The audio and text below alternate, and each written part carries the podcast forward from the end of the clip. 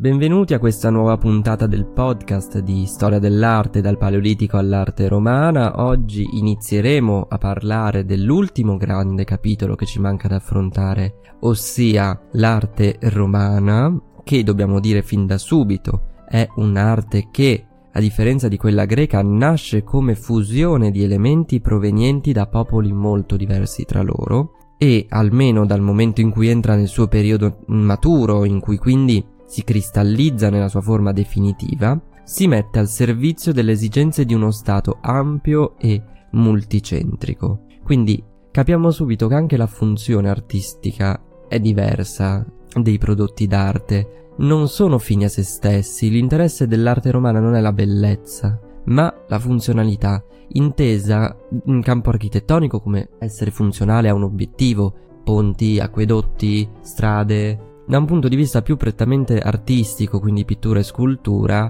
beh, l'obiettivo è quello di mandare un messaggio spesso e volentieri, di trasmettere qualcosa, ma lo vedremo poi più avanti nel, nel dettaglio. Parlavamo di uno stato ampio e multietnico. Eh, all'interno del, di questo enorme stato, dello stato romano che nei secoli diventerà sempre più ampio e prenderà territori provenienti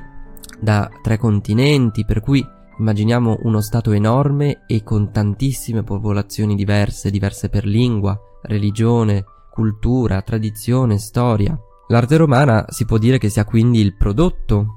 di un insieme di popoli, quindi possiamo dire senza il timore di sbagliarci che l'arte romana è il risultato di una serie di elementi provenienti da popoli, culture diverse che si fondono insieme e danno vita a un linguaggio, a uno stile, a un gusto unico che noi chiamiamo appunto arte romana. Dobbiamo anche tenere ben presente che gli artisti attivi eh, a Roma e in tutto il territorio romano non erano tutti eh, romani di nascita, cioè non... l'artista poteva provenire da tutto il mondo, anzi all'inizio i primi grandi artisti che sono attivi eh, per Roma e a Roma provengono dalla Grecia, vennero importati quasi alla stregua di opere d'arte e di altro materiale che i generali vittoriosi riportavano in patria, vennero portati anche artisti, letterati, filosofi. Quindi ovviamente un artista che proviene da fuori porterà con sé anche il suo gusto, sua,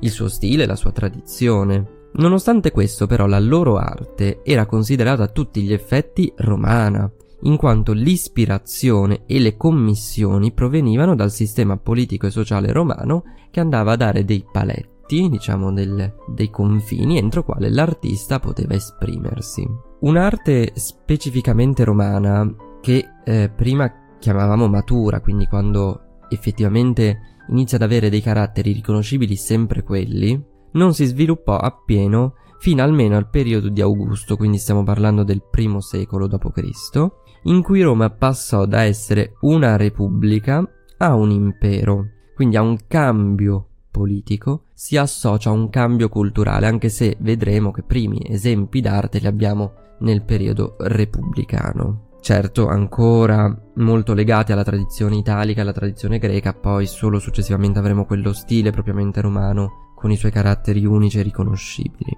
Come abbiamo detto, eh, questa, quest'arte romana si fonda proprio sulla fusione di tradizioni diverse, tra cui quelle italiche, inclusa quella etrusca di cui abbiamo già parlato, ehm, a cui si aggiungono anche elementi provenienti dalla cultura eh, greco-macedone, la cultura ellenistica. In base poi alle preferenze dei singoli committenti, il gusto predominante pendeva più verso l'arte italica o piuttosto verso quella greca. Diciamo che tendenzialmente il gusto italico era predominante nelle classi più basse, per questo viene definita queste mm, forme artistiche legate ancora al gusto etrusco, al gusto italico, arte plebea o popolare, mentre il gusto greco-ellenistico era più diffuso nei ceti alti, nei ceti colti, e proprio per questo era chiamata diciamo, arte patrizia, con arte popolare, però attenzione, noi non indichiamo l'arte del popolo inteso come l'arte di tutti e eh, potersi permettere una, una, statua, un ritratto, un, un affresco nella propria mm, abitazione era comunque un privilegio, quindi arte plebea, arte del popolo, ma fino a un certo punto. Come abbiamo detto poi l'arte romana ha una chiara funzione politica e sociale, in primo luogo si propone di esaltare la grandezza e le virtus, ossia tutto quell'insieme di valori e qualità tipiche della civiltà romana di Roma. Quindi esaltare la forza, l'importanza, la potenza, la virtù della città di Roma per il tramite dei suoi cittadini, dei suoi rappresentanti, dei suoi eh, magistrati. Se è vero che, eh, secondo la tradizione, poi Roma venne fondata da Romolo sul Palatino nel VII secolo a.C., i primi reperti artistici prettamente romani che ci sono pervenuti sono però databili agli ultimi secoli della Repubblica. Questo si spiega se pensiamo che nel periodo monarchico, quindi nella prima fase, fase della storia romana e nella prima Repubblica, l'interesse di Roma era tutto focalizzato sulla costruzione dell'apparato statale e nelle campagne militari di conquista. Questo relegava il ruolo dell'arte e della cultura un po' in secondo piano perché nel momento in cui io devo organizzare ehm, campagne belliche per difendermi e per espandere il mio territorio, nel momento in cui devo costruire una burocrazia statale inesistente, e beh, è certo che l'arte, che non ha un ruolo pratico così netto, così preponderante,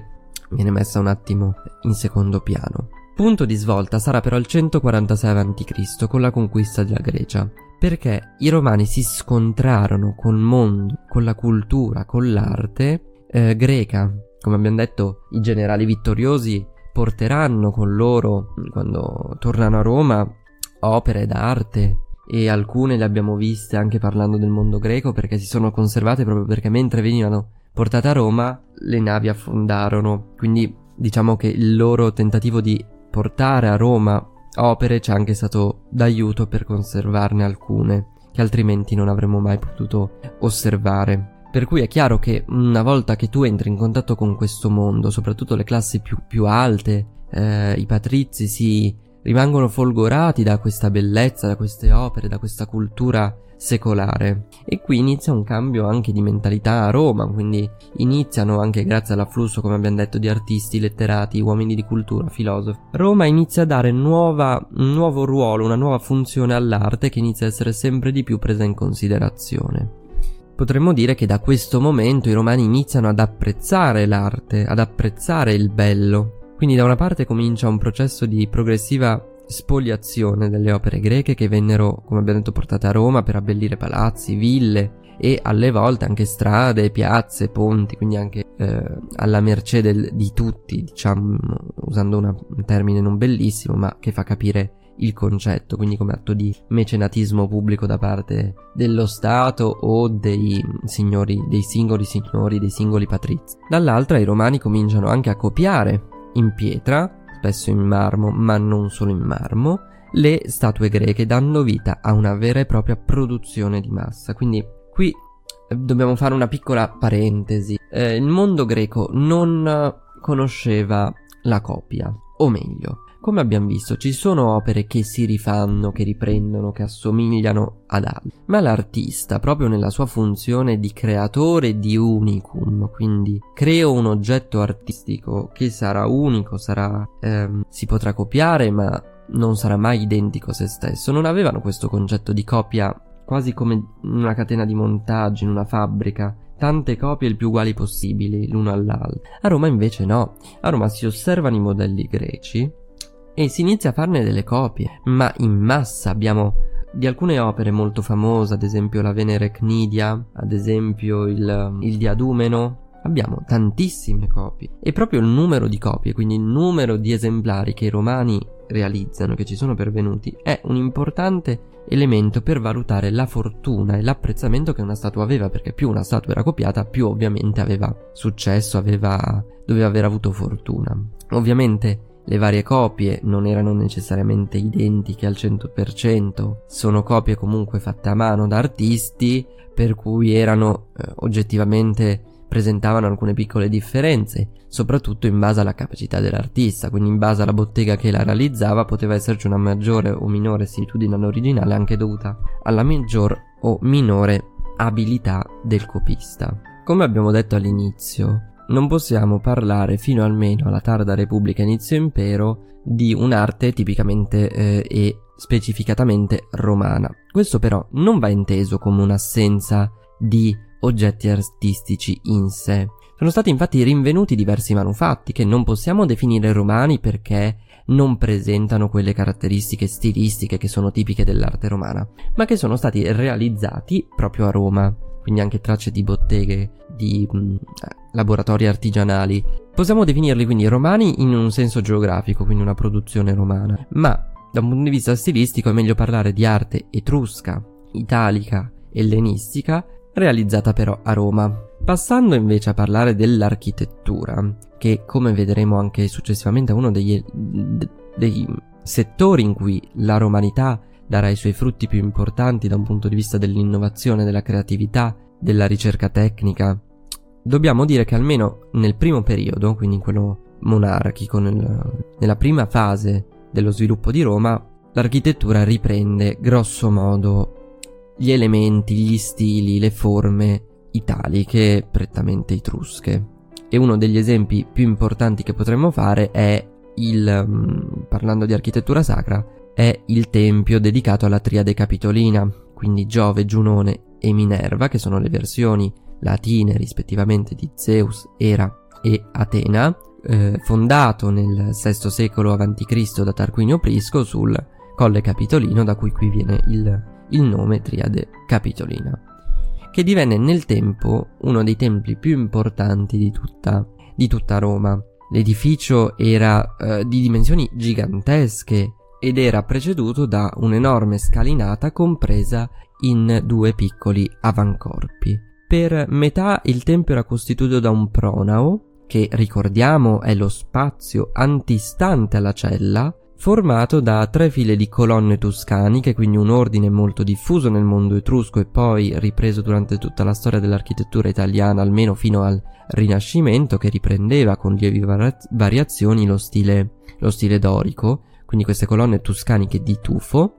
quindi una sorta di pronao porticato, mettiamolo così, e l'altra metà era occupato da una cella fiancheggiata da sei colonne per parte e a sua volta eh, divisa in, um, in, tre. Quindi una sorta di, um, di cell- tre cellette, ognuna dedicata a una specifica divinità. Sul fondo non era presente un colonnato, quindi la peristasi è completa su tre lati, non sul quarto. Delle tre eh, cellette che abbiamo detto, quella centrale, quella in mezzo, era dedicata ovviamente a Giove, quella a sinistra a Giunone e quella a destra a Minerva. Come dicevamo appunto, il lato di fondo non presentava colonne, era chiuso da un semplice muro continuo. Davanti a questo tempio, che lo ripetiamo era uno dei templi più importanti di Roma, se non forse il più importante, terminavano i cortei trionfali, quindi quei cortei compiuti dal generale vittorioso che rientrava a Roma in trionfo esponendo